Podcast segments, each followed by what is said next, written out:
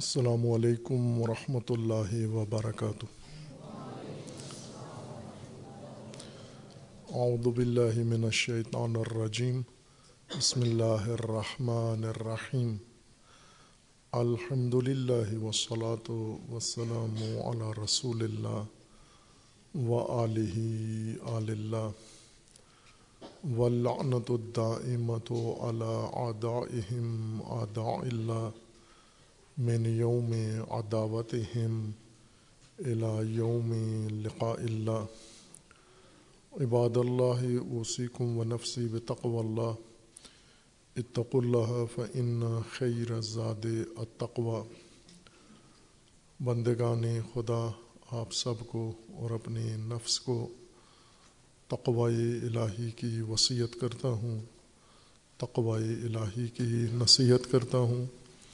تقوی الہی کی جانب دعوت دیتا ہوں و تاکید کرتا ہوں کہ اپنی زندگی تقوی کے مطابق بسر کریں، تقوی کے زیر سایہ زندگی گزاریں۔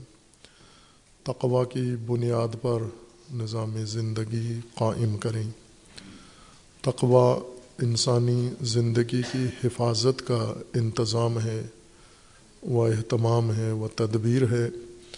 اللہ تعالیٰ کی جانب سے جسے انسان نے اپنی زندگی پر لاگو کرنا ہے، نافذ کرنا ہے، اور اس تقوی کے حصار میں اور دائرے میں اپنی زندگی کو تحفظ دینا ہے۔ انسانی زندگی کی جتنی وسعت ہے، جتنے پہلو ہیں، اسی حد تک تقوی کا بھی دائرہ عمل ہے۔ اور سب سے پہلا انسانی زندگی کا مرحلہ انسانیت ہے۔ بعد میں انسان تقسیم ہوتا ہے۔ قوموں میں تقسیم ہوا ہے، قبائل میں تقسیم ہوا ہے، علاقوں میں تقسیم ہوا ہے، زبانوں میں تقسیم ہوا ہے، فرقوں میں تقسیم ہوا ہے، مذاہب و ادیان میں تقسیم ہوا ہے۔ لیکن تقسیم سے پہلے انسان فقط انسان ہے۔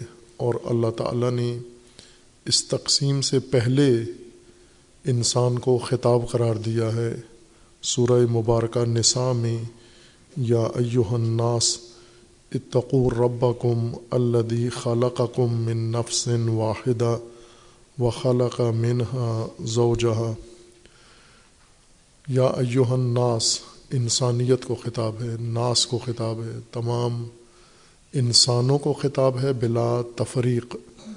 کوئی بھی اپنی پہچان رکھتے ہوں، قوم قبیلہ رکھتے ہوں، مذہب و فرقہ رکھتے ہوں، کوئی بھی رنگت ہو ان کی، ان سب کو اللہ تعالیٰ کا خالق انسان کا خطاب ہے۔ اے انسان ایوہ الناس اتقو ربکم، تقوی اختیار کرو۔ رب کا یا رب کو وقایا اختیار کرو اپنی۔ زندگی کے لیے۔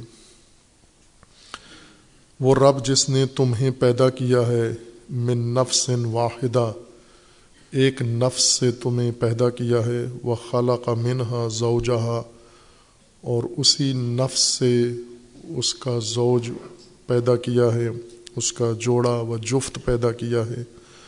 وہ بطہ من ہوما رجالن کثیرن و نسا اور پھر اس جوڑے سے اس نفس اور اس کے زوج سے اللہ تعالیٰ نے فراوان مرد اور عورتیں پھیلائی ہیں، پیدا کی ہیں۔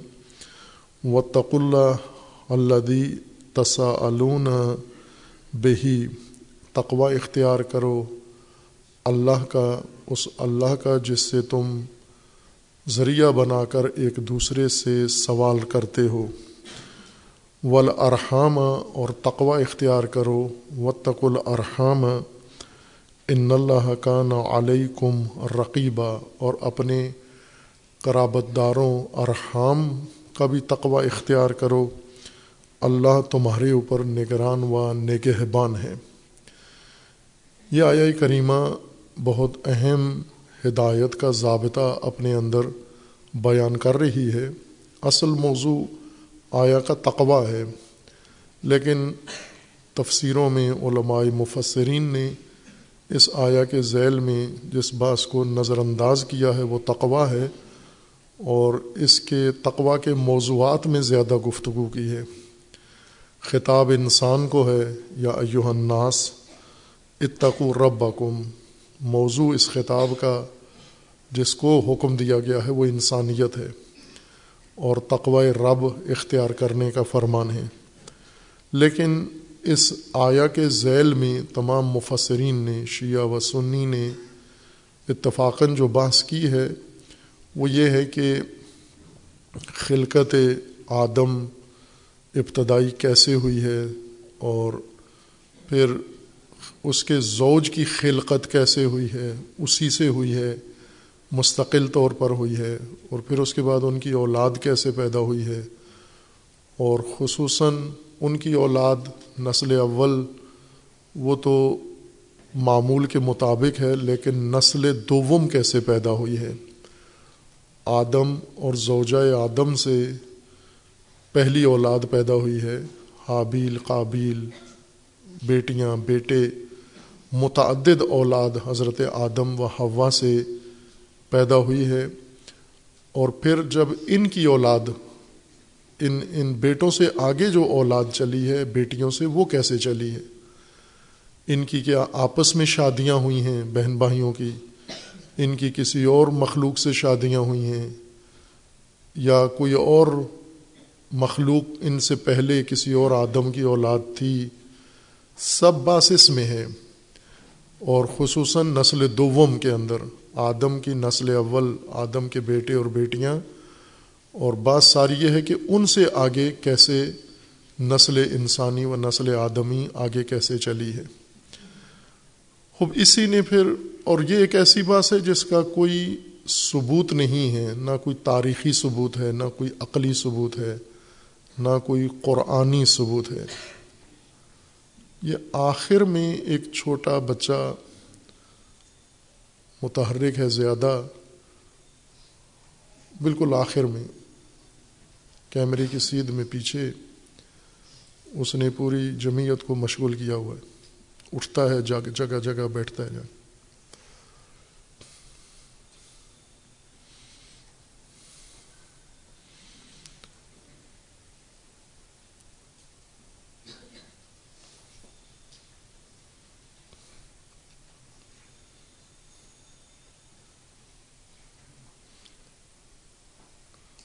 جو بیٹھے ہوئے ہیں ان سے پوچھ لو کون ہے۔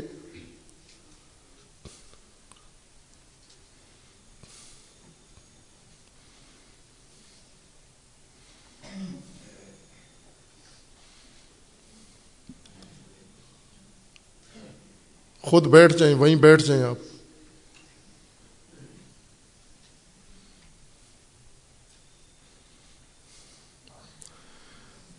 خوب یہ بات کہ آیا بہن بھائیوں کی شادیاں ہوئی ہیں آپس میں تو اس کا جواز کیا تھا اور بہن بھائیوں کی شادیوں کو موجودہ انسانی نسل خصوصاً مسلمان البتہ غیر مسلمان بھی ایسے ہی ہیں، بہن بھائیوں کی شادیاں پوری انسانیت میں ناجائز سمجھی جاتی ہیں۔ خواہ وہ مذہبی لوگ ہوں، حتیٰ غیر مذہبی ملحد بھی ہوں، بہن بھائی کی شادی کو روا نہیں سمجھتے۔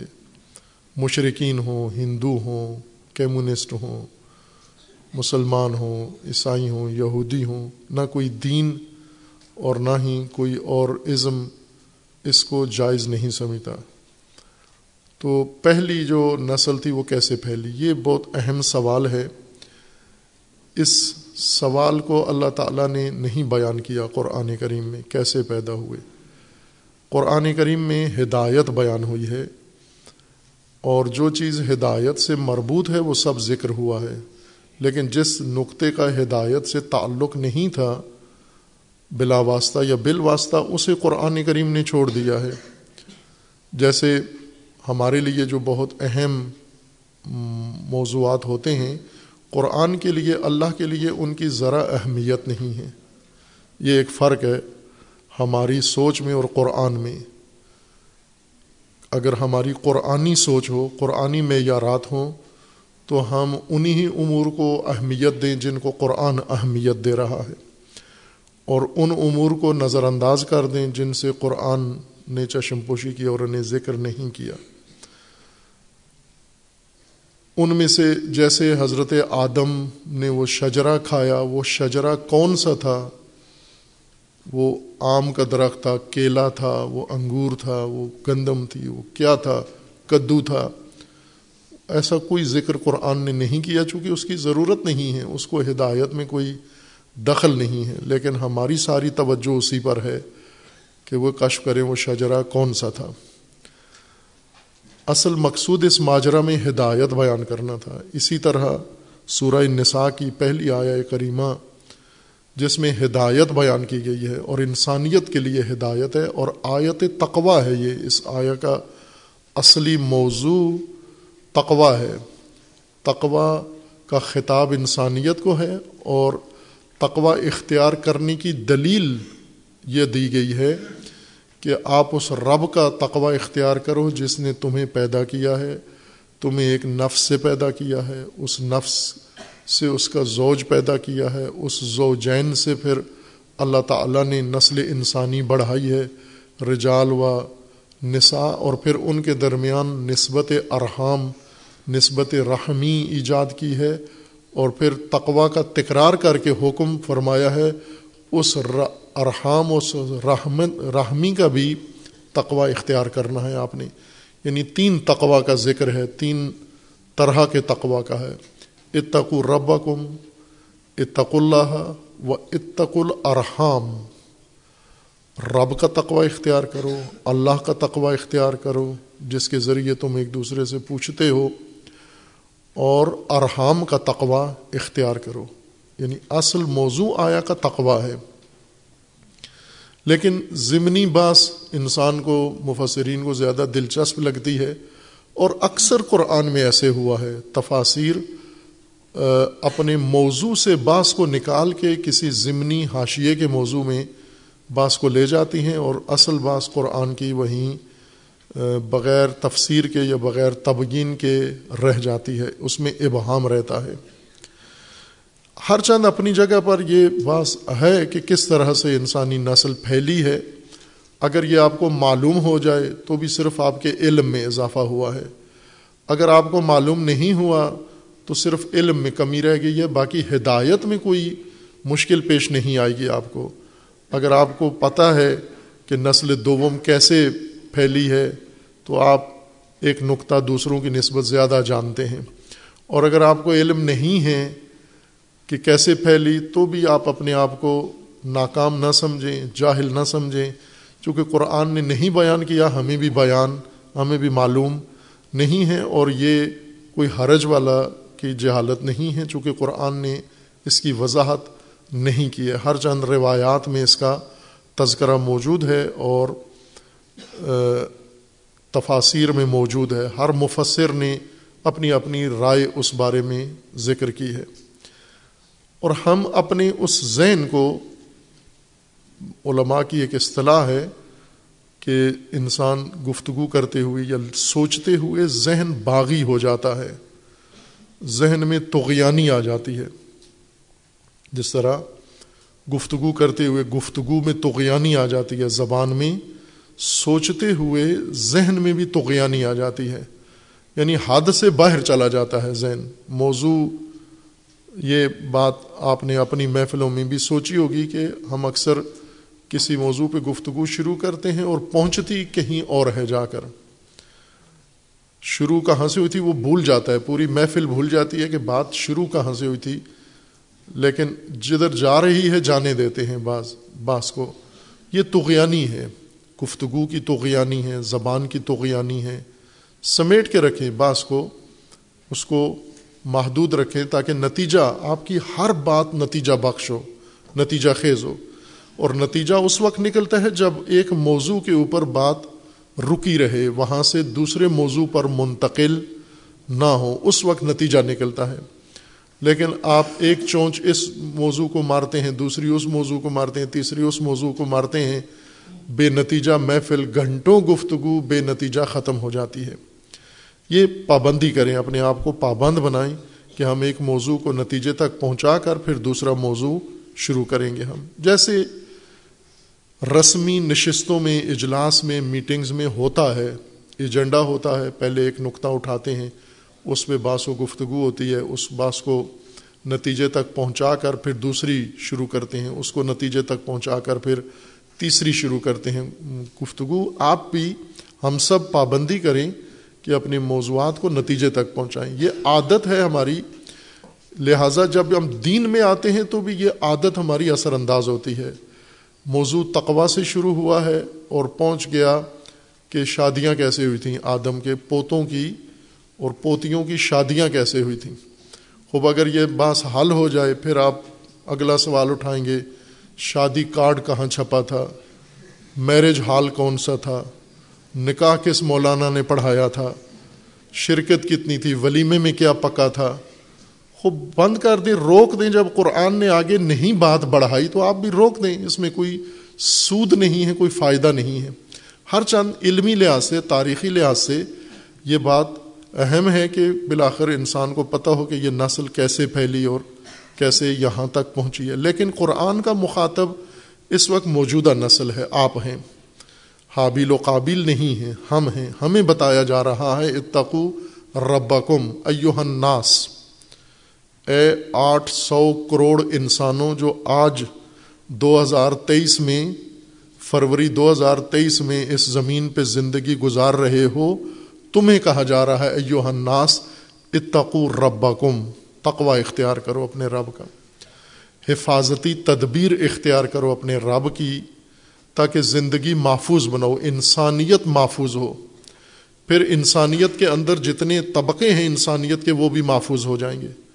اگر انسانیت محفوظ نہ ہوئی، کوئی چیز محفوظ نہیں ہے، نہ فرقہ محفوظ ہے، نہ قوم محفوظ ہے، نہ قبیلہ محفوظ ہے، نہ ملک محفوظ ہے، کوئی جمعیت محفوظ نہیں ہے۔ پہ سب سے پہلا تحفظ انسانیت کو دو۔ اس لیے انسانیت کو خطاب آیا ہے اتقو ربکم الدی خالقکم یہ جو انسانیت کو رب کا حوالہ دیا گیا ہے کہ تقوی رب اختیار کرو اس لیے کہ انسانیت میں بہت سارے لوگ ہیں جو الوحیت ان کے لیے نہیں حل شدہ نہیں ہے یا جہالت کی وجہ سے، حماقت کی وجہ سے، گمراہی کی وجہ سے الوحیت اللہ ان کے لیے واضح نہیں ہے۔ اسی طرح ان کے لیے اللہ تعالیٰ کے اور بہت سارے شان و بہت سارے صفات و اسما معلوم نہیں ہیں۔ چونکہ ان چیزوں کو انہوں نے اپنی من گھڑت تفسیروں میں منسوب کیا ہوا ہے اللہ کے علاوہ کسی اور کی طرف۔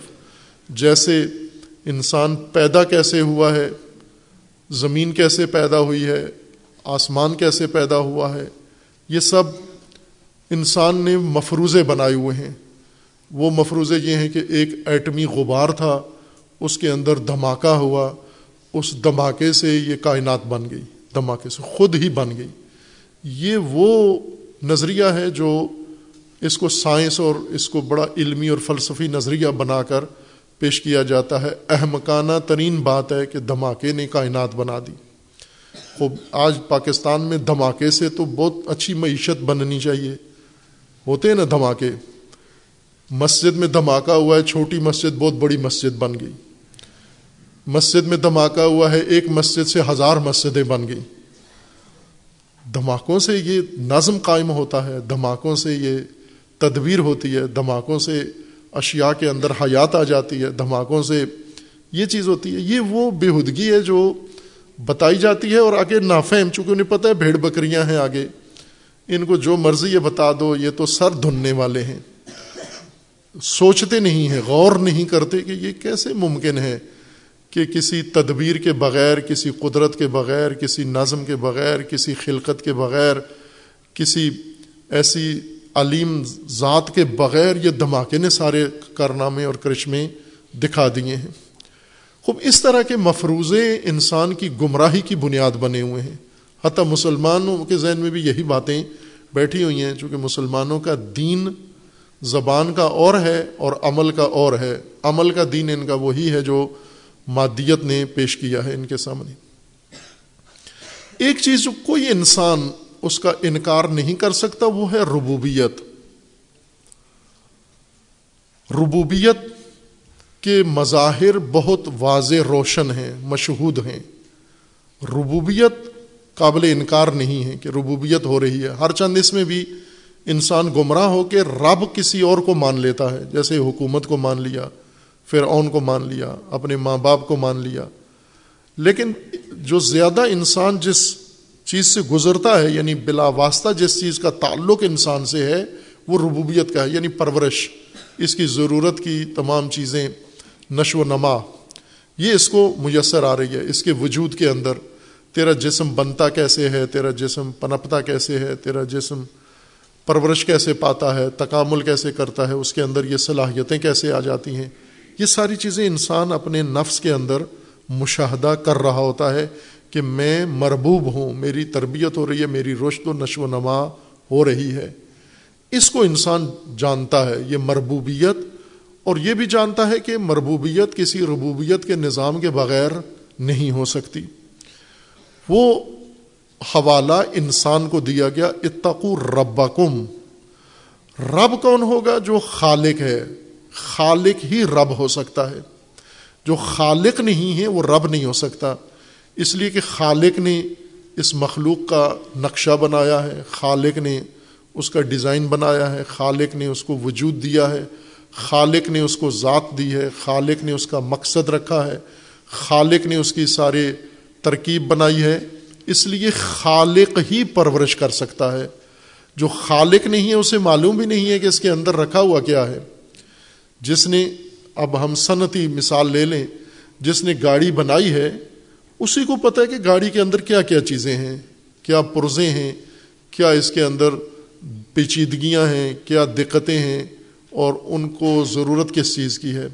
جس نے بنائی نہیں ہے، وہ جو کچھ بھی کہے، اس کی کوئی تصدیق نہیں ہے، وہ صحیح نہیں ہے۔ جس نے بنائی ہے، وہی جانتا ہے یہ کیا ہے۔ اللہ نے انسان کو خلقت دی ہے اللہ ہی رب ہے انسان کا۔ لیکن خالق سے پہلے انسان رب ربوبیت کو زیادہ آسانی سے سمجھ سکتا ہے۔ یہ بات تجربہ شدہ ہے اور میں اکثر طلاب کو اور علماء اساتید کو یہ عرض کرتا ہوں کہ جب آپ لوگوں کو دین سکھاتے ہیں، تبلیغ کرتے ہیں، تعلیم دیتے ہیں، جیسا ہمارا ایک مزاج بن گیا ہے مدرسوں کے اندر کہ ہم استدلالی باتیں زیادہ کرتے ہیں۔ قرآن توصیفی ہدایت زیادہ کرتا ہے۔ یعنی استدلال نہیں کرتا، توصیف کرتا ہے۔ اور توصیف سے انسان کے لیے حقیقت واضح ہو جاتی ہے۔ جیسے اللہ تعالیٰ رب ہے تقوا اختیار کرو رب کا۔ رب کون ہے؟ جو خالق ہے تمہارا اللہ دی خالہ کا کم جس نے تمہیں پیدا کیا۔ اور ایک نفس سے تمہیں پیدا کیا، جو حقیقت اس آیا کریمہ کے اندر تقوا کا موضوع واقع ہو رہی ہے۔ تمام انسانیت کو ایک خطاب، تمام انسانیت کے لیے ایک دین، تمام انسانیت کے لیے ایک نظام کیوں؟ اس لیے کہ انسانیت کی بنیاد ایک ہے۔ انسانیت ایک حقیقت سے نکلی ہے، ساری انسانیت۔ وہ جو زمین پہ رہ کے چلے گئے ہیں، جو آج موجود ہیں، جو آئندہ آئیں گے، ان سب کی حقیقت ایک ہے، نفس واحدہ۔ ایک حقیقت سے ان کو ایجاد کیا گیا ہے۔ وہ نفس، مراد جس طرح مفسرین نے ذکر کیا ہے، وہ انسان اول، حقیقت انسانیت، جس کو اللہ تعالیٰ نے پہلا روپ دیا، خلق کیا، اور پھر آگے خلقت کا نظام بنا دیا۔ خلق خلق کم من نفس واحدہ۔ ہمارے ذہنوں میں یہ بات ہے، ہم جس طرح رویے ہیں، جس طرح ہم دعائیں مانگتے ہیں، جس طرح زندگی گزارتے ہیں، جس طرح توقعات ہیں ہماری، ہم یہ سوچتے ہیں کہ اللہ تعالیٰ کا ایک دفتر ہے، جس طرح سرکاری دفتر ہوتے ہیں۔ ان سرکاری دفتروں کے اندر لوگ جاتے ہیں، جیسے شناختی کارڈ دفتر ہے نادرا کا دفتر ہے، یا کوئی اور عوامی دفتر ہے جہاں عوامی کام انجام پاتے ہیں اور وہاں کام کا طریقہ کار یہ ہے کہ ہر انسان کی فائل ہے۔ آج کل ڈیجیٹل فائلیں بن گئی ہیں، کمپیوٹر میں آ گیا سارا ڈیٹا۔ جو ہی ہم جاتے ہیں تو اپنی درخواست پیش کرتے ہیں تو وہ ہماری فائل کھول لیتے ہیں اور پھر ہم سے پوچھتے ہیں کیا کام ہے، ہم اپنی کام بتاتے ہیں۔ وہ یا ہوتا ہے یا نہیں ہوتا، ہمیں دفتر سے باہر نکال دیا جاتا ہے، دوسرے کو بلا لیا جاتا ہے، پھر اس کے سنی جاتی ہے بات، پھر تیسرے کی بات سنی جاتی ہے، اگر قابل قبول بات ہو، وہ انجام پا جاتی ہے، نہ ہو، اسے واپس کر دیتے ہیں۔ سادہ تصور ہمارا یہ ہے کہ اسی طرح سے ہم، مثلا ابھی آج روز جمعہ ہیں ہم اللہ کی بارگاہ میں حاضر ہیں۔ تو اللہ تعالیٰ نے دفتر ہے، اللہ تعالیٰ کا اس دفتر میں فردن فردن ہم نے اپنے گزارشات پیش کرنی ہے اور فردن فردن ہماری سنی جائے گی بات۔ پہلے اسے سنا جائے گا کہ پہلی صف والے پہلے یہ بتائیں آپ کی کیا ضرورت ہے۔ ایک ایک پھر دوسری صف والوں سے پوچھا جائے گا، پھر تیسری صف والوں سے ایک ایک کر کے۔ اللہ کا نظام ایسے نہیں ہے۔ اس بات کو خوب سمجھیں آپ۔ یہ آیا کریمہ ہمیں یہ حقیقت بتا رہی ہے کہ فردن فردن اللہ تعالیٰ نے ہر ایک کے لیے الگ کھاتے نہیں کھولے ہوئے۔ نہ میرے لیے، نہ آپ کے لیے، نہ کسی اور کے لیے۔ اللہ نے نظام بنایا ہے۔ کائنات کا بھی نظام ہے، انسان کا بھی نظام ہے۔ اس نظام میں سارا معاملہ انجام پا رہا ہے۔ خلقت کا ایک نظام ہے اللہ تعالیٰ نے بنایا ہے۔ اس نظام میں ہم پیدا ہوئے ہیں۔ الگ الگ ہماری ڈیزائننگ نہیں ہوئی۔ ایک نظام بنایا گیا ہے۔ ایک سافٹ ویئر ہے۔ اس سافٹ ویئر میں ہر چیز دقیق لگا دی گئی ہے کہ انسان کیسے بنے گا۔ پھر اس سافٹ ویئر کے ذریعے سے یہ جو کائنات کے اندر موجود ہے، اللہ تعالیٰ کا نظام، کہ اس طرح سے اس مٹی نے یہاں سے اٹھنا ہے اور یہاں سے اٹھ کر انسان تک پہنچنا، انسانیت تک پہنچنا ہے اور انسانیت کے بعد بھی پھر نظام ہی شروع ہوتا ہے۔ اس نظام کے اصول ہیں جن کو قرآن کی اصطلاح میں سنت کہا جاتا ہے، سنن، جس کی جم ہے سنن۔ اور جس کی بعض فرصتوں میں تشریح کر رہے ہیں۔ بعض ابحاس کی کتاب چھپ چکی ہے، بعض ابھی مدفون ہیں متاب کے قبرستان میں۔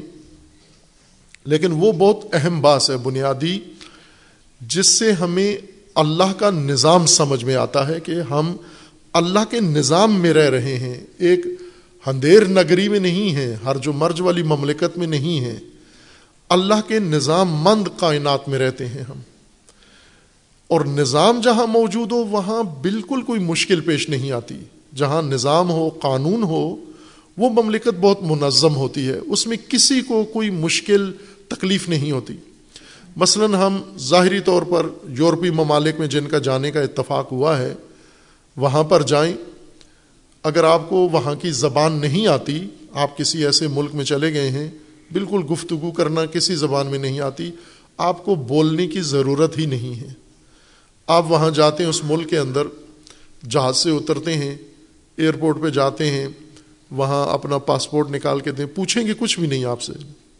وہ نظام ہے، انہیں پتہ ہے کون آیا ہے، کس لیے آیا ہے، اس پاسپورٹ پہ لکھا ہوا ہے، وہ لے کے آپ کا اندراج کر کے اسٹیمپ لگا کے، انٹری کر کے آپ کو آگے نکال دیں گے باہر۔ آگے باہر جائیں، وہاں بھی کسی چیز کی گفتگو کی۔ آپ کوئی چیز بازار میں خریدنے جائیں تو آپ کو نہیں پتہ، پوچھنا پڑتا، بھائی یہ بھاؤ کتنا ہے، ریٹ کیا ہے، کچھ ڈسکاؤنٹ دو گے، فلاں چیز کدھر پڑی ہوئی یا ہر چیز واضح، مشخص اپنی اپنی جگہوں پہ پڑی ہوئی، اوپر ریٹ لکھا ہوا ہے، اس کا نام، برانڈ، کمپنی سب لکھا ہوا ہے۔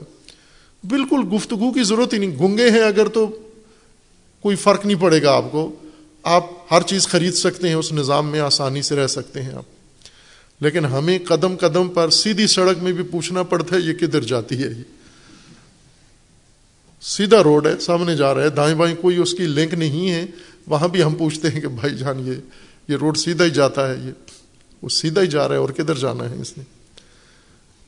فیصل آبادیوں سے پوچھیں تو وہ آگے سے جگت مار دیں گے آپ کو بھی۔ سیدھا ہی جانا ہے اس نے۔ ہر چیز پوچھتے ہیں ہم۔ ضرورت نہیں پڑتی جان نظام ہو۔ اللہ نے اس طرح سے نظام بنایا ہوا ہے کہ اس میں کسی شخص کو الجھن نہیں ہے۔ ہم کیوں الجھے ہوئے ہیں؟ اللہ کے نظام سے نا واقف ہیں۔ یہ ایسے کیوں ہو رہا ہے؟ ایسے کیوں نہیں ہوتا؟ ایسے کیوں ہو جائے؟ یہ سب ہماری نافہمی اور جہالت کی وجہ سے ہے۔ اگر ہم اللہ کا نظام سمجھ جائیں، اللہ کے قوانین سمجھ جائیں، سنن سمجھ جائیں، یہ سنتیں جو قانون ہیں اللہ کے سمجھ جائیں، پھر خاموش ہو کے چپ کے سے زندگی گزاریں۔ اور اسی لیے حکم دیا گیا ہے کہ آپ کو شور شرابہ کی ضرورت نہیں ہے۔ جہاں نظام ہے، وہاں خاموشی سے زندگی گزارو۔ اپنا مقصد حاصل کرو۔ اس نظام الہی میں اللہ تعالیٰ نے خلقت کا ایک نظام بنایا ہے۔ اس نظام میں آغاز یہاں سے ہوا کہ ایک نفس واحدہ اللہ نے خلق کیا ہے۔ خلقت کے قانون کے مطابق خلق کیا ہے۔ کمار سے نہیں بنوایا آدم کو۔ ہم یہ سمجھتے ہیں کہ کمار کی طرح پہلے مٹی گوندی گئی، پھر اس مٹی سے پتلا بنایا گیا، پھر اس کی ناک میں پھونک ماری گئی، وہ زندہ ہو گیا۔ یہ آپ کا اپنا کماری نظریہ ہے۔ خلقت کا وہی نظام جو آج ہمارے لیے ہے، آدم علیہ السلام کے لیے بھی ایسا ہی تھا۔ کس سے؟ یعنی مٹی مٹی کا سلالہ۔ سلالہ سے پھر آگے نطفہ نطفہ، قرار مکین میں، قرار مکین میں پھر القا مضغہ اور وہ پورا جسم بن گیا۔ فقط فرق یہ تھا کہ وہ رحم جس میں آدم بنے وہ کسی عورت کی نہیں تھی، کسی انسان کی رحم نہیں تھی۔ وہ نظام خلقت کی رحم میں آدم نے یہ مراحل طے کیے سارے۔ قانون خلقت یہی تھا۔ اسی طرح سے ایجاد ہوئے، اسی طرح سے وجود میں آئی اسی طرح سے خلقت ہوئی۔ لیکن وہ عورت اور مرد کے ذریعے نہیں ہوا۔ عورت اور مرد بعد میں قانون خلقت یہ تھا کہ پہلا مرد اور پہلی عورت وہ اللہ ان کے لیے ایک الگ رحم بنا کر اس میں ان کو خلق کرے اور پھر اس کے بعد ان کے سلب و رحم سے باقی نظام سارا چلے گا۔ اس طرح سے اللہ نے تمہیں پیدا کیا۔ خوب انسانیت کو بتایا، تمہاری حقیقت ایک ہے۔ خالہ کا کم من نفسن واحدہ۔ اب بتاؤ تمہارے پاس کیا جواز ہے؟ جب ایک حقیقت ہے تمہاری، ایک آدم ایک حقیقت سے تم پیدا ہوئے یہ جو آج افضل اور کہتر اور بد بدتر کیسے بن گئے آپ؟ آج اعلی نسلیں اور گھٹیا نسلیں کیسے بن گئے تم؟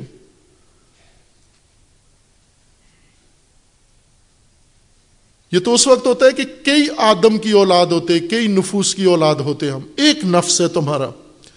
انبیاء و آئمہ بھی اسی نفس سے جا ملتے ہیں، ہم انسان سارے اسی نفس سے جا ملتے ہیں۔ کرامت کا بڑائی کا معیار اللہ نے بتا دیا ہے، انا کرامکم اند اللہ اطقاکم لیکن یہ ذاتیں کچھ بڑھیا ذاتیں ہو جائیں، کچھ گھٹیا ذاتیں ہو جائیں، کوئی اعلیٰ نسلیں ہو جائیں، کوئی کم نسلیں ہو جائیں، جیسا آپ نے بنایا ہوا ہے۔ ایک آدم سے پیدا ہو کر، مثلا آج کسی ایک شخص کے ہاں کوئی بھی ہو، مثلا سید ہے، اس کے ہاں پانچ بیٹے پیدا ہوتے ہیں۔ پانچ بیٹے پیدا ہونے کے بعد ایک بیٹا گھٹیا نسل کا سید ہو ایک ذرا درمیانی نسل کا سید ہو، ایک بہت اعلیٰ نسل کا سید ہو۔ ماں باپ دونوں ایک ہیں ان کے۔ کیا یہ ہو سکتا ہے یہ؟ ایک سید کے پانچ بیٹے ہوں اور وہ پانچ بیٹے نسلوں کے حساب سے ان میں فرق آ جائے۔ ایک بڑی اچھی نسل کا سید ہو، ایک ذرا کم نسل کا سید ہو، ایک بہت گھٹیا نسل کا سید ہو۔ کیا یہ سوچ سکتے ہیں ہم؟ اگر سوچا تو کیا، اس کا کیا نام دیں گے؟ بیماری، حماقت، صفاحت۔ یہ کیسے ممکن ہے کہ ایک باپ اور ایک ماں سے پیدا ہونے والے یہ اعلیٰ نسل اور کم نسل کیسے، کمتر نسل کیسے ہو گئے ہیں؟ یہ حماقت ہے، جہالت ہے، صفاحت ہے تمہاری۔ یہی آیا کریمہ بتا رہی ہے۔ بھلے ان پانچ بیٹوں میں کوئی اعلی کردار ہو سکتا ہے؟ کوئی کم کردار ہو سکتا ہے، کوئی گھٹیا کردار ہو سکتا ہے؟ شخصیتیں ان کی فرق ہو سکتی ہیں۔ کوئی اعلی شخصیت کا مالک ہے، کوئی گھٹیا شخصیت کا مالک ہے۔ یہ ہو سکتا ہے۔ لیکن کہ ذات ان کی الگ الگ ہو جائے یہ نامعقول ہے اور تم انسانوں نے یہ بنا لیا ہے۔ کوئی اعلیٰ ذات بن بیٹھا ہے، کوئی کم ذات بن بیٹھا ہے۔ یہ کم ذات کس کی اولاد میں سے ہے؟ آدم کی۔ اعلیٰ ذات کس کی اولاد میں سے ہے؟ آدم کی۔ آدم کی اولاد میں سے اعلیٰ اور کم کیسے ہو گئی؟ تو ایک ذات ہے آدمی ہے سارے۔ اگر تمہارے اندر وہ قدریں موجود ہیں، خلق موجود ہے، کردار موجود ہے، شخصیت ہے ذاتوں کے حساب سے تم اوپر نیچے نہیں کہلا سکتے، تم انسان ہو، انسان نسل واحد، حقیقت واحد سے پیدا ہوا ہے۔ یا ایو الناس اتقو ربکم الذی خلقکم من نفس واحدہ۔ ایک حقیقت سے اللہ نے تمہیں بنایا، ایک نفس سے اللہ نے تمہیں بنایا ہے۔ اس نفس کو اللہ نے بنایا، ایک الگ رحم میں، لیکن اس کے بعد تم سارے اس سے بنے۔ وہ خالہ کا منہا زو اور پھر اسی نفس سے اللہ نے اس کا زوج بنایا۔ یہ ایک اجمی عربی ہے۔ ہم اجمی عربی میں یعنی عربوں کی عربی میں زوجہ نہیں ہے لفظ۔ زوج ہے۔ لیکن اجمی عربی میں مونس کے لیے زوجہ کا لفظ ہے۔ فصیح عربی میں، عربوں کی عربی میں نہیں ہے، زوج ہے، زوج۔ عورت ہو تو بھی زوج ہے، مرد ہو تو بھی زوج ہے۔ زوج کہتے ہیں جفت کو، جوڑے کو۔ ایک جیسی دو چیزیں جو مل کر ایک جوڑا بنائیں، ان کو زوج کہتے ہیں۔ یہ زوج ہیں، جفت ہیں یعنی۔ لیکن ہم نے اس کو زوجہ، تے تانیس اس کے اوپر ڈال کے لگا دی ہے۔ جیسے یہ ہندوستان میں کچھ علاقے ہیں نا، وہاں وہ ہندی الفاظ پر بھی تے تانیس ڈال دیتے ہیں اور مثلا یا یہ ڈال دیتے ہیں، جیسے بیٹی، یہ ہندی لفظ ہے بیٹی، عربی لفظ تو نہیں ہے، اس کو بیٹیا کہہ دیتے ہیں، بیٹیا۔ یہ اجم کی عادت ہے کہ یہ اپنے الفاظ بنا لیتے ہیں اس طرح سے۔ زوجہ نہیں، زوج ہے۔ عورت ہو تو بھی زوج ہے اور مرد ہو تو بھی زوج ہے یعنی جوڑا، جفت۔ اسی حقیقت سے اللہ نے زوج بنایا یعنی وہ مونس بنائی، حضرت ہوا کو پیدا کیا، سلام اللہ علیہ اس حقیقت سے ہی پیدا کیا۔ اس حقیقت سے پیدا کرنے کا ایک تفسیر یہ کی گئی ہے کہ پسلی سے، آدم کی پسلی سے بیوی نکلی۔ بیوی پسلی سے نکلتی نہیں ہے، پسلی میں ہوتی ہے ساتھ۔ پسلی سے نہیں نکلی ہوئی۔ بیوی اسی حقیقت سے بنی ہے جس حقیقت سے آدم بنے ہیں۔ جس رحم میں آدم بنے، اسی رحم میں زوج بھی بنی ہے، اسی میں ہوا بھی بنی ہے۔ دونوں ایک قانون خلقت، ایک نظام خلقت کے ساتھ بنے ہیں۔ ایک حقیقت واحدہ سے بنے ہیں۔ یعنی یونی کہ ان دونوں کی دو حقیقتیں ہیں۔ عورت الگ حقیقت انسانیت ہے اور مرد کی الگ حقیقت ہے۔ حقیقت واحدہ، نفس واحدہ، حقیقت واحدہ سے وہ پہلا آدم انسان بنے، اسی حقیقت سے ان کی زوجہ بنی۔ پھر ان دونوں سے آگے نسل بڑی وہ بدسا من ہوما رجالن کثیرن و نسا پھر ان سے آگے فراوان عورتیں اور مرد جنہوں نے زمین بھر دی ہے۔ یہ سب انہی عورت اور مرد سے، اسی پہلی نفس واحدہ اور اس کے زوج سے یہ نسل خدا و تبارک و تعالیٰ نے چلائی ہے۔ خوب، اس نسل کے آپس میں تعلق ہے۔ اب توجہ کریں، قرآن ہمیں ایک بہت بڑی حقیقت کی طرف لے جا رہا ہے۔ و تق اللہ تسا بہی پھر تقوا کا حکم آیا۔ شروع میں، یا ایو الناس اتقو ربا کم دوبارہ پھر فرمانے و تق اللہ اللہ تسا بہ اور اب اے انسانوں، وہی اللہ جس کی توفیل تم ایک دوسرے سے پوچھتے ہو، یہ جو ایک دوسرے کے ساتھ تعلقات ہیں تمہارے، یہ اسی اللہ کے ذریعے سے ہیں، اسی اللہ کی وجہ سے ہیں۔ یہ جو ایک دوسرے کے ساتھ لین دین کرتے ہو، باہمی زندگی گزار رہے ہو، معاشرہ تشکیل دیا ہوا ہے، یہ تصاول باہمی، یہ سب اسی اللہ کے ذریعے سے ہے اور فرمایا کہ ول ارحامہ ارحام کا بھی تقوی اختیار کرو۔ خوب، کس کس کے ساتھ تمہارا رشتہ رحمی ہے؟ جو بھی آدم و ہوا کی اولاد ہے، اس کے ساتھ تمہارا رشتہ رحمی ہے۔ تمہارے رشتہ دار کتنے ہیں زمین پر؟ آٹھ سو کروڑ۔ آٹھ سو کروڑ بھائی ہیں آپ کے، اور آٹھ سو کروڑ میں بہنیں ہیں آپ کی۔ یہ سب آپ کے رشتہ دار ہیں۔ انسانیت آپ کی رشتہ دار ہے، قرابت دار ہے۔ ایک حقیقت واحدہ سے اللہ نے تمہیں پیدا کیا۔ اس حقیقت واحدہ سے زوج پیدا کیا۔ اس زوج سے پھر ساری انسانیت پیدا کی۔ تو یہ ساری انسانیت رشتہ دار ہو گئی۔ کیا رشتہ ہے ان کا؟ رحمی رشتہ ہے، ارحام کا رشتہ ہے۔ ارحام اس ظرف کو کہتے ہیں جس میں انسان بنتا ہے، ماں کی بچہ دانی کو رحم کہتے ہیں۔ اس کو رحم کہتے ہیں۔ اور جو ایک بچہ دانی سے بن کے نکلے، ان کو کہتے ہیں یہ سلائے رحمی، رشتہ رحمی رکھتے ہیں۔ چونکہ ایک رحم میں اندر بنے ہیں، یہ تشکیل پائے ہیں۔ خوب، انسانیت ایک رحم کی اولاد ہے۔ ایک رحم سے پھیلے ہیں آگے۔ اور اس ارحام کا پاس کرو تم، اتقو، تحفظ کرو، حفاظت کرو۔ الرحامہ اس سلا رحمی رشتہ رحمی انسانیت کا پاس کرو تم۔ انسانیت کے دشمن نہ بنو۔ انسانیت کو اپنے آپ سے جدا گانا نہ سمجھو، جدا نہ سمجھو، اور خود انسانیت سے دور مت ہو۔ یہ تمام زمین پر رہنے والے تمہارے رشتہ دار ہیں۔ یہ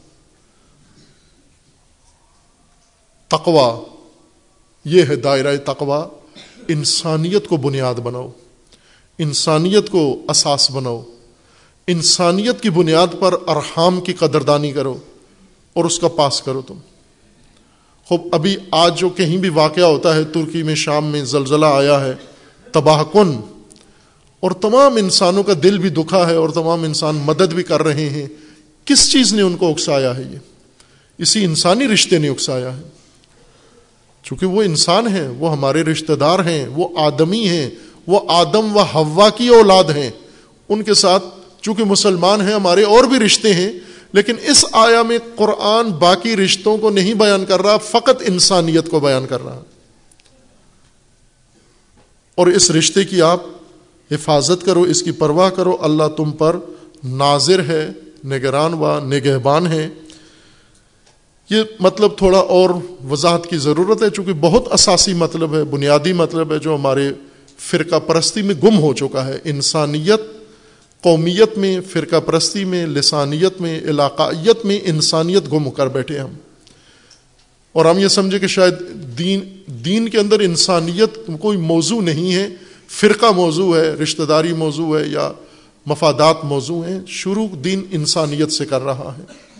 اس انسانیت کو ہم نے سمجھنا ہے اور اللہ توفیق دے تو آپ وہ انسانی دین قرآن کا اپنائیں بھی، لیکن سمجھے تو صحیح کہ پہلے کہ قرآن ہمیں رہنمائی کیا کر رہا ہے۔ اللہ تعالی ہم سب کو قرآن کی تعلیم کو سمجھنے کی توفیق عطا فرمائے اور ان کو عمل کرنے کی توفیق عطا فرمائے۔ اعوذ باللہ من الشیطان الرجیم۔ بسم اللہ الرحمن الرحیم۔ انا آطینہ کل کو صرف صلی اللہ رب کا ونحر انا شانیہ کا هو الابتر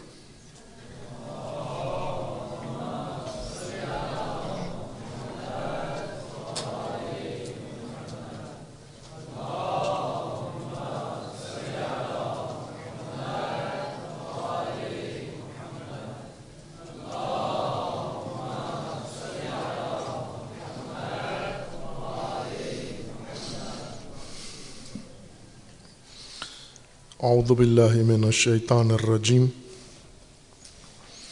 بسم اللہ الرحمن الرحیم الحمد للہ وسلاۃ وسلام علی رسول اللہ و علیہ آل اللہ سیما علی امیر المؤمنین علی ابن ابی طالب علیہ الصلاۃ وسلام و فاطمت زہرا سیدت نساء العالمین والحسن والحسین سید شباب اہل الجنہ و سبت الرحمہ و علی ابن الحسین و محمد ابن علی و جعفر ابن محمد و ابن جعفر و علی ابن موسا و محمد ابن علی و علی ابن محمد و الحسن ابن علی و الحجت ابن الحسن القائم المنتظر المہدی حجج اللہ علی عباد و امنا فی بلاد و لعن علی اعدائهم اجمعین من الآن الى قیام یوم الدین. عباد اللہ اوسیکم و نفسی بتقو اللہ. اتق اللہ فن خیر زاد التقوی. بندگان خدا، آپ سب کو اور اپنے نفس کو تقوی الہی کی وصیت کرتا ہوں، تقوی الہی کی نصیحت کرتا ہوں۔ تقوی الہی کی جانب دعوت دیتا ہوں و تاکید کرتا ہوں کہ اپنی زندگی تقوا کے مطابق بسر کریں، زندگی میں تقوا کو بنیاد قرار دیں۔ تقوا زندگی کی حفاظتی تدبیر ہے، اہتمام ہے وہ انتظام ہے۔ حق تعلیٰ کی جانب سے۔ تقوا کے لیے اللہ تعالیٰ نے جہاں قرآن میں تفسیر کی ہے، تشریح کی ہے، تبیین کی ہے عملی تقوا کے لیے اللہ تعالیٰ نے اسوے اور نمونے منصوب فرمائے ہیں و مبعوث فرمائے ہیں، جن میں ایک اعلیٰ اسوائے حسنہ امیر المومنین علیہ السلاۃ وسلام ہیں۔ امیر المومنین علیہ السلاۃ وسلام کی سیرت حیات زندگی مجسم تقوا ہے، مجسم قرآن ہے امیر المومنین کی زندگی۔ حکمت ایک سو تیرہ میں امیر المومنین علیہ السلاۃ وسلام فرماتے ہیں، لا ما لا اعود من العقل ولا وحدت او حشو من العجب ولا عقل قد تدبیر مال سے زیادہ نفع دینے والا، عقل سے زیادہ نفع دینے والا کوئی مال نہیں ہے اور خود پسندی سے زیادہ وحشت ناک کوئی تنہائی نہیں ہے۔ ولا عقل قد تدبیر اور تدبیر کی طرح کوئی عقل نہیں ہے۔ تدبیر اعلیٰ ترین عقل ہے، عاقل ترین انسان وہ ہے جس کے اندر اعلیٰ ترین تدبیر موجود ہے۔ تدبیر جسے ہم تقریباً ٹھیک معنی کرتے ہیں اردو میں صحیح معنی کرتے ہیں۔ تحلیل کیے بغیر۔ تدبیر کا مطلب ہوتا ہے معاملہ فہمی اور اس کے مطابق چارہ جوئی۔ کہ انسان کسی بھی کام کے لیے جب اس کے سامنے کوئی مسئلہ پیش آتا ہے کوئی بھی زندگی کا اجتماعی انفرادی مسئلہ اس کے سامنے آئے، اس کی سمجھ رکھتا ہے، مکمل طور پر اس کو سمجھتا ہے اور پھر سمجھ کر اس کو حقیقت کے مطابق انجام بھی دیتا ہے اور اس سے صحیح نتیجہ بھی لے لیتا ہے۔ اس کو ہم تدبیر کہتے ہیں اور یہی ٹھیک معنی ہے۔ تدبیر عربی لفظ ہے، دبر اس کا مادہ ہے دال بے رے۔ دبر۔ دبر عربی میں کسی بھی شے کے آخری پچھلے حصے کو کہتے ہیں۔ یعنی کوئی شے جو کہیں سے شروع ہو کے آئی ہے، اس کا جو پیچھے جس کو آپ اپنی مادری زبان میں کہتے ہیں نا بیک گراؤنڈ ہے اس کا، جہاں سے یہ چیز چلی ہے۔ اس کو عرب دبر کہتے ہیں، جہاں سے شروع ہوئی ہے، یہ چیز آئی ہے۔ مثلا آپ کوئی گائے خریدتے ہیں تو پہلے پوچھتے ہیں کہ اس کی نسل کیا ہے، یہ کس نسل کی گائے ہے؟ تو آپ کو بتایا جاتا ہے کہ یہ فلاں پاکستان میں جو اچھی گائے کی نسلیں ہیں، ان سے منسوب کیا جاتا ہے، یہ فلاں نسل کی گائے ہے یہ۔ تو یہ آپ نے اس کی دبر معلوم کی ہے یعنی اس کا ماضی، اس کا آغاز، اس کا سرا پکڑ لیا جا کر آپ نے کہ یہ چیز وہاں سے شروع ہوئی ہے۔ یا عموماً مارکیٹ میں جب ہم جاتے ہیں تو کوئی شے ہمیں ظاہراً تو مزخرف چیزیں ہمیں بہت ملتی ہیں۔ مزخرف قرآنی لفظ ہے، اس کے نام پر سورہ بھی ہے، زخرف۔ زخرف کا مطلب ہوتا ہے بہت ہی سنواری ہوئی، سنوارنا، رنگ کرنا، کسی چیز کو تزئین کرنا، بناوٹ کرنا، اس کو میک اپ کرنا، اس کو زخرف کہتے ہیں عربی زبان میں۔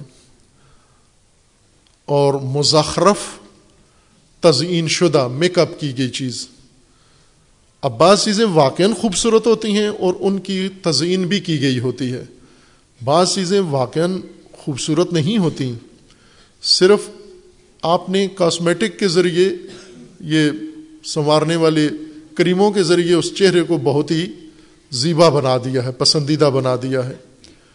اگر یہ چہرہ دھو دے تو پھر آپ اپنی کیفیت دیکھیں آپ پر کیا حالت تاری ہوتی ہے۔ جیسے وہ بعض رند کہتے ہیں کہ شاعر کہ آپ ہماری تر دامنی پہ مت جاؤ، اگر ہم دامن نچوڑ دیں تو فرشتے وضو کریں۔ ہماری تردامنی پہ نہ جاؤ۔ اگر دامن نچوڑ دیا تو فرشتے وضو کریں گے۔ اسی طرح اگر انہوں نے میک اپ اتار دیا تو آپ پر وج تاری ہو جائے گی۔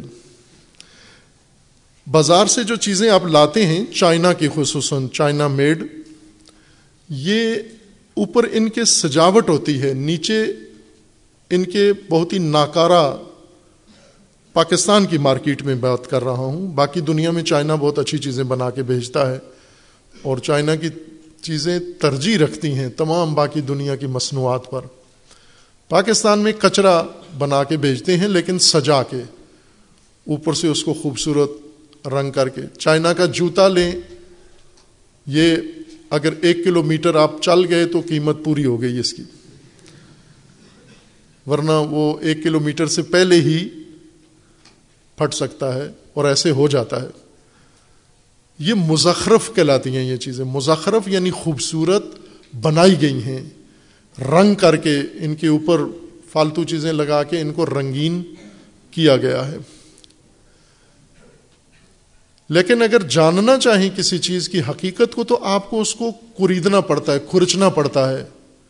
دیکھنا پڑتا ہے کہ یہ مزخرف چیز جو سنواری ہوئی بنی بنائی ہے، اس کو دیکھیں کہ ہے کس چیز کی بنی ہوئی ہے، کس فیکٹری کی بنی ہوئی ہے، کس میٹیریل سے بنی ہوئی ہے۔ پوری حقیقت اس کی ڈھونڈتے ہیں۔ جس کی عقل اس کی آنکھوں میں ہے، وہ مزخرف چیزیں دیکھ کر، یہ تزئین یافتہ چیزیں دیکھ کر پسند کر کے انتخاب کر لیتا ہے۔ اور پھر پچھتاتا ہے، روتا ہے کہ میں نے کیا کچرا خرید لیا۔ لیکن جو تدبیر رکھتا ہے تدبیر یعنی اشیاء کی دبر تک جاتا ہے، اس کی حقیقت تک جاتا ہے۔ آپ جب سونا لے کے سنیارے کے پاس جاتے ہیں، تو وہ آپ کا سونا لے کے فوراً ایک پتھر کے اوپر گھستا ہے، کسوٹی اس کو کہتے ہیں۔ اسی سے اس کو اندازہ ہوتا ہے کہ یہ سونا اصلی ہے یا نہیں ہے۔ اسی کسوٹی پہ پرکھ کر اس کی حقیقت جاننا یہ دبر ہے یعنی اس کی حقیقت تک پہنچ گئے، اس کے پیچھے تک پہنچ گئے آپ۔ بعضوں نے یہ کہا ہے کہ نہ، پچھلا حصہ سے مراد اگلا حصہ بھی ہوتا ہے۔ یعنی انجام بھی دبر میں شامل ہے کہ جو چیز آپ سامنے آئی ہے، آپ یہ دیکھو کہ یہ شروع کہاں سے ہوئی ہے، آغاز اس کا کیا ہے، اور اس کا اختتام انجام کیا ہوگا۔ یہ دونوں معلوم کرنا یہ دبر کہلاتا ہے۔ دبر اگلا حصہ انجام کسی شے کا یا پچھلا حصہ یعنی آغاز کسی شے کا، یہ دبر ہیں یہ دونوں۔ اب تدبیر اسی سے بنا ہے لفظ۔ تدبیر کا مطلب یہ ہے کہ جب کوئی کام آپ کے سامنے آئے، کوئی منصوبہ آئے، کچھ بھی چیز آئے، آپ پہلے یہ دو چیزیں اس میں مسلم قرار دو۔ ایک آغاز اس کا کیسے ہوگا؟ دوسرا، اختتام انجام اس کا کیا ہوگا؟ نتیجہ حاصل اس کا کیا ہوگا؟ اگر یہ دو کام آپ نے کر لیے، تو آپ مدبر ہیں، آپ تدبیر کرنے والے ہیں، آپ اہل تدبیر ہیں۔ مثلا آپ نے ادارہ بنایا، ادارہ بننا کیسے ہے؟ بنیاد کیا ہے اس کی؟ اگر یہ آپ کے علم میں آ جائے اور یہ ادارہ بنا کے پھر اس کا انجام، اختتام، نہایت جہاں پر آپ نے نتیجہ لینا ہے، وہ نتیجہ بھی آپ نے اس میں مسلم قرار دیا۔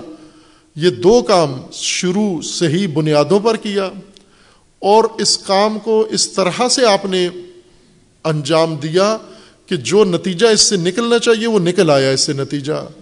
آپ نے تدبیر کی ہے یعنی دبر شے کا نکال لیا ہے۔ شے کی دبر کو آغاز و انجام کو مد نظر رکھ کر آپ نے یہ منصوبہ بنایا ہے۔ آپ کاروبار کرتے ہیں آپ۔ کاروبار کے لیے تدبیر کی ضرورت ہے۔ تدبیر یعنی شروع کہاں سے کریں؟ پہلا قدم کون سا اٹھائیں؟ پھر آخری نتیجے تک اس کو کیسے پہنچانا ہے؟ اس آغاز سے انجام تک کے درمیان مجھے کیا کرنا ہے؟ یہ اگر آپ کے علم میں ہے، آپ جانتے ہیں تو آپ اہل تدبیر ہیں۔ لیکن اگر آپ نے کسی اور کو دیکھا، وہ یہ کام کر رہا تھا، متاثر ہو کے آپ نے بھی شروع کر دیا۔ تدبیر نہیں کی آپ نے۔ وہ اسی کام سے نتیجہ لے رہا ہے، آپ کو نہیں ملے گا۔ کیونکہ آپ نے اس شے کا آغاز و انجام تشخیص نہیں دیا۔ معلوم نہیں آپ کو، آگاہی نہیں ہے آپ کو اس کے آغاز و انجام کی۔ قرآن کریم میں اسی کے بارے میں حکم آیا ہے۔ افلا یتدبرون القرآن ام اللہ قلوب ماشاء اللہ حافظوں پر۔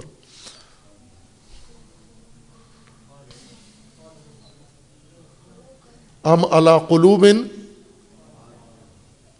اقفا لوہا یہ کیوں تدبر نہیں کرتے قرآن میں؟ کیا ان کے دلوں پہ تالے پڑے ہوئے ہیں؟ مسلمان۔ ہم لوگ سب قرآن میں کیوں تدبر نہیں کرتے؟ کیا دلوں پہ تالے پڑے ہوئے ہیں؟ بولے تالے ہوں تو پھر تدبر نہیں کرتے۔ دل کا ایک کام تدبر ہے۔ تدبر یعنی قرآن میں جب جاتے ہو تو قرآن آغاز کا کہاں سے کر رہا ہے؟ پہنچا کہاں رہا ہے بات کو؟ شروع کہاں سے کر رہا ہے؟ بات لے کے کہاں جا رہا ہے؟ یہ ہے تدبر در قرآن۔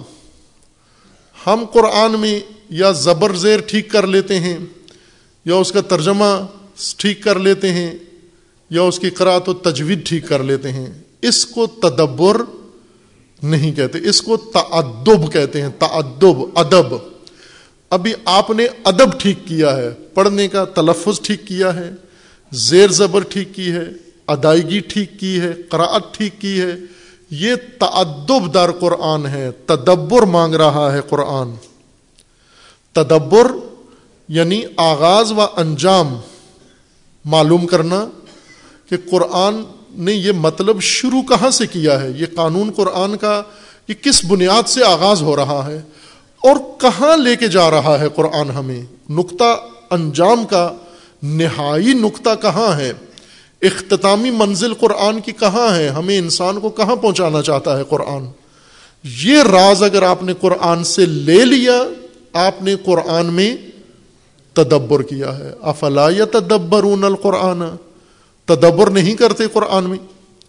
تدبر کے بغیر قرآن پڑھتے ہو۔ یا روایت کے اندر ہے، لا خیر فی قراءت لا تدبر فیہا۔ اس قرآن خانی میں کوئی فائدہ نہیں ہے جس میں تدبر نہ ہو۔ خوب، ہر آیت میں تدبر تدبر سے مراد یعنی اس کا آغاز اور اس کا اختتام و نتیجہ۔ یہ آپ کو قرآن سے دریافت کرنا ہے، یہ آپ کا تدبر ہے قرآن میں۔ یہ تدبر انسان کس سے کرتا ہے؟ عقل کے ذریعے سے کرتا ہے۔ اگر کوئی انسان معاملات زندگی میں، روزگار اور معاملات میں یہ کام کر لیتا ہے تدبیر کر لیتا ہے یعنی کاموں کا آغاز ٹھیک سمجھ سکتا ہے، کر لیتا ہے، اور کام کو اپنے صحیح اختتام تک پہنچا دیتا ہے، یہ تدبیر بات تدبیر انسان ہے۔ یہ بات تدبیر انسان ہے۔ بات کو درست جگہ سے شروع کر کے درست جگہ پہ پہنچا سکتا ہے نتیجے تک، یہ بات تدبیر انسان ہے۔ مملکت ہماری شیطانوں کے اختیار میں ہے۔ انہیں نہیں پتا سیاست کی ابجد بھی ان کو معلوم نہیں ہے۔ صرف اقتدار، لذت اور نشہ ہے ان کے اندر۔ تدبیر نام کی کوئی چیز نہیں۔ مملکت کو تباہ کر دیا۔ انہیں نہیں معلوم کہ سیاست، مملکت اور امت کی کی امور کا آغاز کیا ہے اور ان کا اختتام و انجام کیا ہے۔ آپ دیکھیں، ایک چیز بھی انتہا تک نہیں پہنچا سکتے۔ شروع غلط کرتے ہیں، آغاز غلط کرتے ہیں۔ ہر چیز تباہی پہ جا کر منتحی ہوتی ہے۔ تدبیر نہیں ہے۔ تدبیر کیوں نہیں ہے؟ چونکہ عقل نہیں ہے۔ صرف حماقت کے ڈرم ہیں یہ، تدبیر نہیں ہے۔ خوب، یہی حالت آپ ہر دوسرے میدان میں دیکھیں۔ امیر المومنین فرماتے ہیں، لا عقل کا تدبیر۔ تدبیر جیسی کوئی عقل عقل مندی نہیں ہے۔ عقل مند کس کو کہتے ہیں؟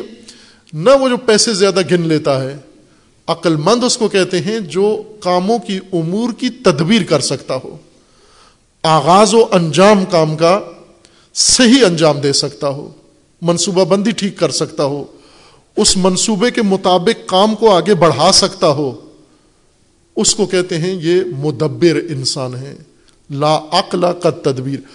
عقل کی طرح نفع دینے والا کوئی مال نہیں ہے اور تدبیر کی طرح کوئی عقل نہیں ہے۔ یہ ایک بہت اچھا منطقی استدلال امیر المومنین کی اس حکمت میں ہے۔ جو منطق پڑے ہوئے ہیں سغرا و قبرا یہ دو نتیجے کہ عقل سے بڑا مال کوئی نہیں ہے اور تدبیر سے بڑی عقل نہیں ہے۔ یعنی تدبیر سے زیادہ نفع بخش چیز کوئی اور نہیں ہے۔ تمام امور انسان کے اسی تدبیر کے تقاضا کرتے ہیں۔ اور امور مدبرین کے ہاتھ میں ہونی چاہیے، بات تدبیر لوگوں کے ہاتھ میں ہونی چاہیے۔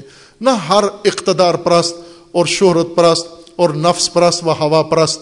سب کو یہ پتا ہوتا ہے کہ میں رئیس، میں مجھے بنا دیں آپ، بڑا مجھے قرار دیں۔ ایک مولانا صاحب یہاں آئے تھے اور وہ کہہ رہے تھے کہ یہ جو پیسے آپ کے پاس ہیں، یہ مجھے دے دیں، میں بھی یہ کام کر سکتا ہوں جو آپ کرتے ہیں۔ تو میں نے کہا، یہ پیسے میں دوں آپ کو تو یہ تو کیا کرے گا پھر یہاں بیٹھ کر؟ پیسے میں تجھے دے دوں آپ اگر تدبیر ہے تو پیسے خود لے کر آؤ۔ پیسے بھی لے کر آؤ۔ پیسے لانا بھی ایک تدبیر ہے۔ آپ کہہ رہے ہو پیسے مجھے دے دو، لا کے میں بھی یہ سب کچھ کر سکتا ہوں۔ اتنی عمارتیں بنا سکتا ہوں۔ خوب پیسے، میں نے کہا ادھر جو ہوا ہے کام، پیسے آپ لا کر دیے ہیں۔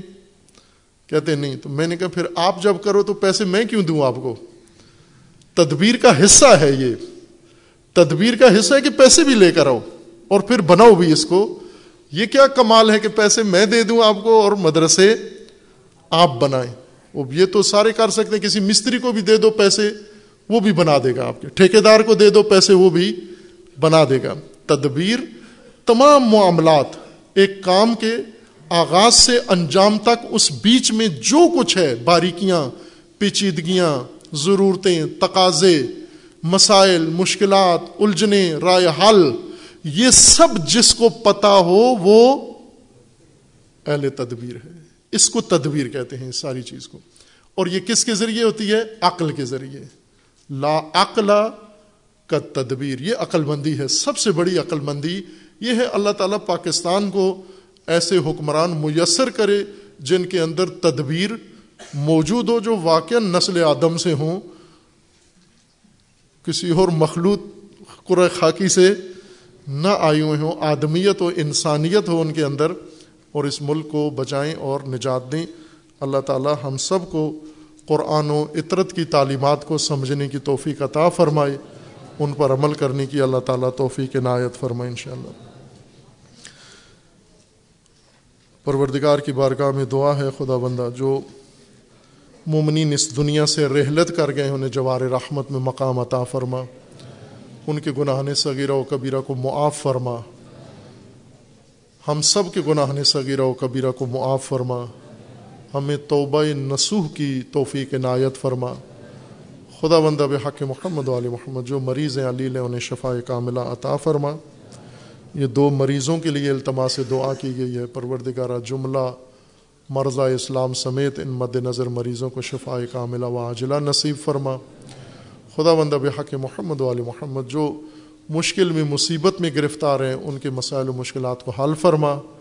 جو ظلم و ستم کا شکار ہیں، انہیں ظلم و ستم سے نجات عطا فرما۔ ظالمین کو ظلم سمیت نیست و نابود فرما۔ مظلومین کشمیر، فلسطین، یمن، عراق، شام، لبنان، افغانستان کی مدد فرما۔ خدا بندہ حالیہ زلزلے میں ترکی اور شام میں جو تباہ کن زلزلہ ہے، پروردگارہ، جو اس میں جان بحق ہوئے ہیں، ان کی مغفرت فرما، جو زخمی ہیں، پروردگارہ، انہیں شفا کاملہ عطا فرما۔ جو ابھی تک ملبے کے نیچے دبے ہوئے ہیں، پروردگارہ، ان کو زندگی عطا فرما، ان کو صحت عطا فرما۔